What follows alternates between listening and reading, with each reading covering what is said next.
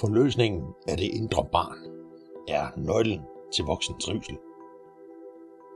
Velkommen til Hypnotisk Kvarter, hvor vi udforsker emner, der berører vores mentale sundhed, hypnose, mental træning og personlig udvikling. Jeg hedder Eilif og vil i dag dykke ned i et emne, der er afgørende for vores trivsel som voksne. Forløsningen af det indre barn. Gennem snart mange år har det været ille set at tale om indre barn og effekten af, hvad du som barn oplevede – hvad der skete omkring dig. For at forstå, hvorfor det indre barn er vigtigt, så skal vi først se på, hvad det er for en størrelse. Det indre barn repræsenterer de følelser og oplevelser, vi havde som børn. Hvis du som voksen ser på et barn, så vil du aldrig forvente, at barnet nødvendigvis forstår alting på samme måde som du. Har du selv børn, kan det være vanskeligt at accepterer, at morgenrutinerne skal overstås for at nå bussen, men barnet forstår, som du ved, noget andet, som er vigtigere end at passe tiden. Som barn har du selv oplevet nøjagtigt det samme. Du forstod, hvad der skete omkring dig ud fra den viden og livserfaring og den indsigt, du havde på det tidspunkt. Siden har du lært en masse oveni. Din helt grundlæggende forståelse af, hvem du for eksempel kunne tillade dig at være. Hvornår du blev isoleret på værelset, fordi du var for meget. Og hvornår du blev skældt ud for at være for lidt. Og meget mere. Alt det har dannet det selvbillede, som du benytter resten af livet til at finde din plads, som accepteret af fællesskabet. Jeg ser det af til, når jeg møder mennesker, der for eksempel er vokset op hos plejeforældre eller på børnehjem. De har ofte nogle andre nuancer på livet end voksne, der levede i en almindelig skilsmissefamilie eller hos begge deres biologiske forældre. Et hvert barn stræber jo, som du ved, efter at lære, hvordan det kan klare sig igennem livet. De teknikker og strategier, som barnet finder ud af, virker efter hensigten, gemmes, så at sige, som køreplanen for, hvordan man begår sig. Og det her snakker om arv og miljø nogle gange kan stikke af i en næsten uendelig diskussion. Kender du et barn, der har en svært mentalt dysfunktionel forælder, så ved du, at det barn kan have svært ved at finde sin plads.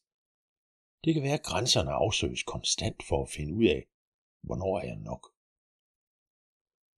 Møder barnet aldrig grænsen, så vil det naturligt søge videre, indtil det møder nogen, der måske sætter grænsen et usundt sted.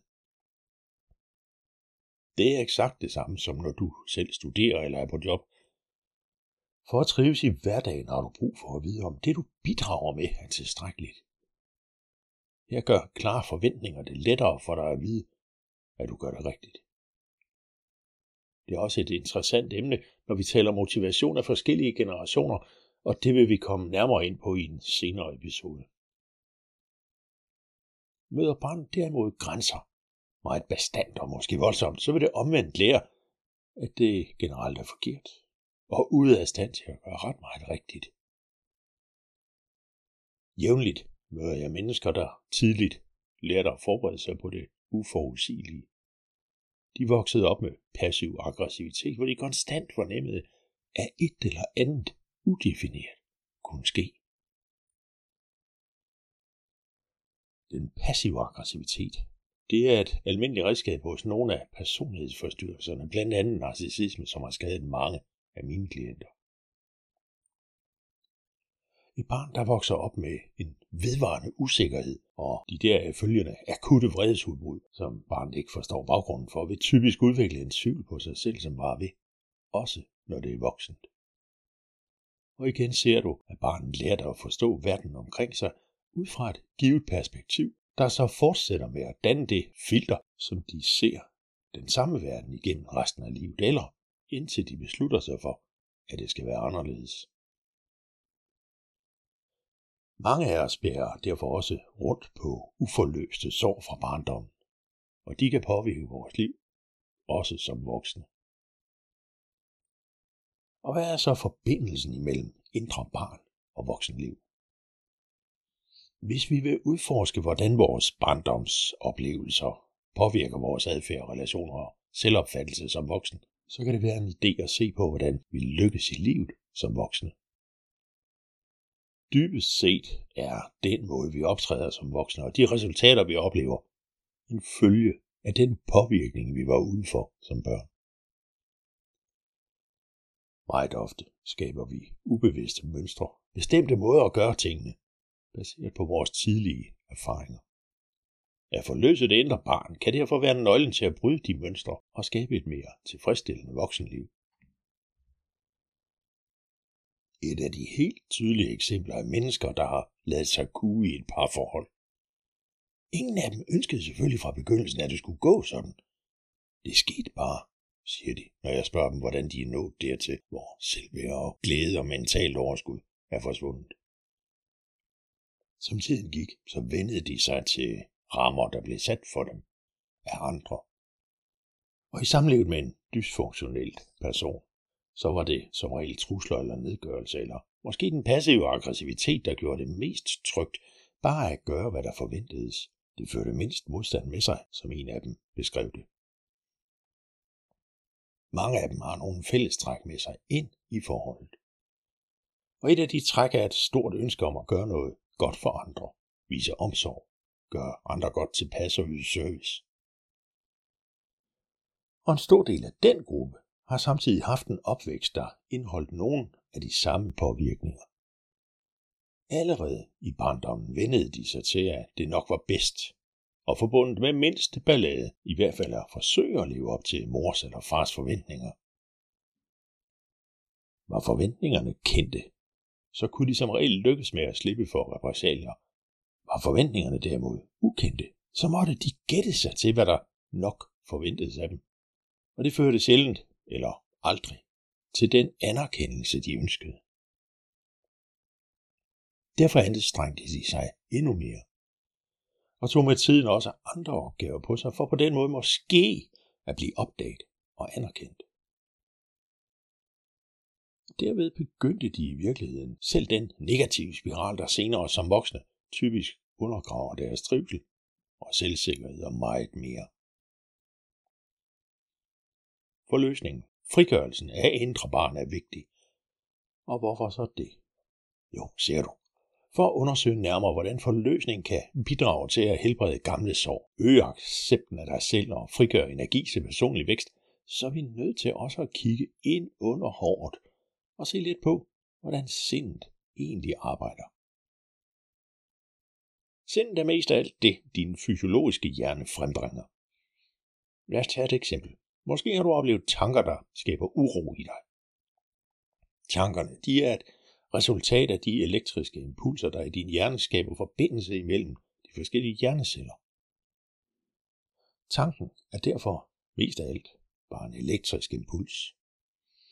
Den oversættes til et billede, som din hjerne kan forholde sig til, og nu har tanken så at sige fået form. Billedet oversættes da til en følelse, som din krop kan mærke. Og det betyder i al sin enkelhed, at når du mærker for eksempel uro i kroppen, så har der været følelsen før det. Følelsen er et billede, der blev skabt af en tanke. Hvis du som barn har oplevet, at for eksempel et bestemt ansigtsudtryk kunne føre til en voldsom vrede over for dig, så vil din krop huske følelsen fra dengang, når din nu voksne hjerne modtager sansindtryk, der minder om den gamle oplevelse. Alt sammen fordi du som barn havde en ubehagelig oplevelse. Logisk ved du selvfølgelig godt, at det er lige meget, hvordan din kollega ser ud til mødet. Men din hjerne skældner ikke imellem dengang og nu. For den er alting lige nu. Og derfor kan du opleve en uforklarlig fornemmelse i kroppen, uden nogen synlig grund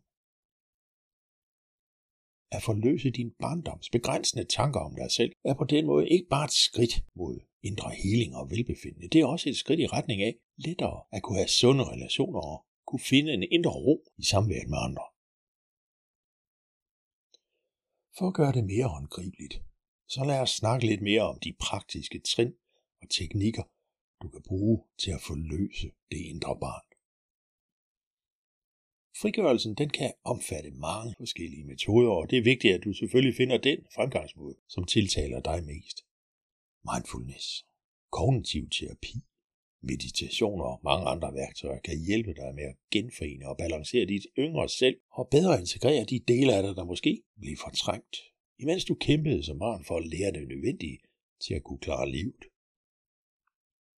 Jeg har fundet, at hypnose er et af de stærkeste værktøjer til på en effektiv og skånsom måde at opløse de følelsesmæssige bindinger og blokeringer, der opstod dengang. Dengang du ikke vidste det samme om livet som nu.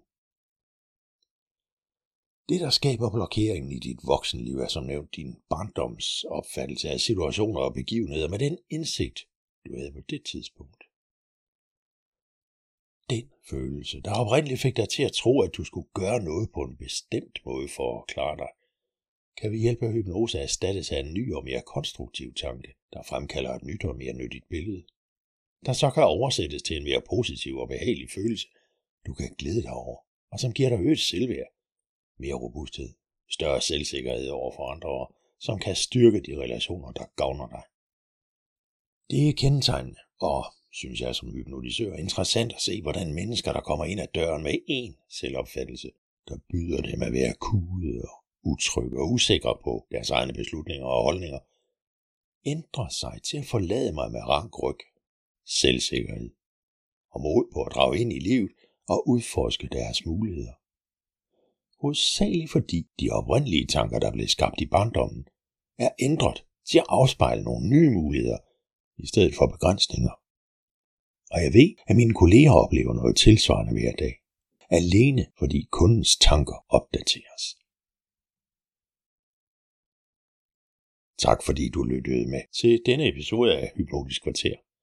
At forløse vores indre barn er en rejse imod selvopdagelse og selvkærlig heling, der kan have dybtgående konsekvenser for vores trivsel som voksne. Hvis du har spørgsmål eller emner, du gerne vil have udforsket i fremtidige episoder, så er du velkommen til at kontakte mig. Indtil næste gang, pas godt på dig selv og dit sind.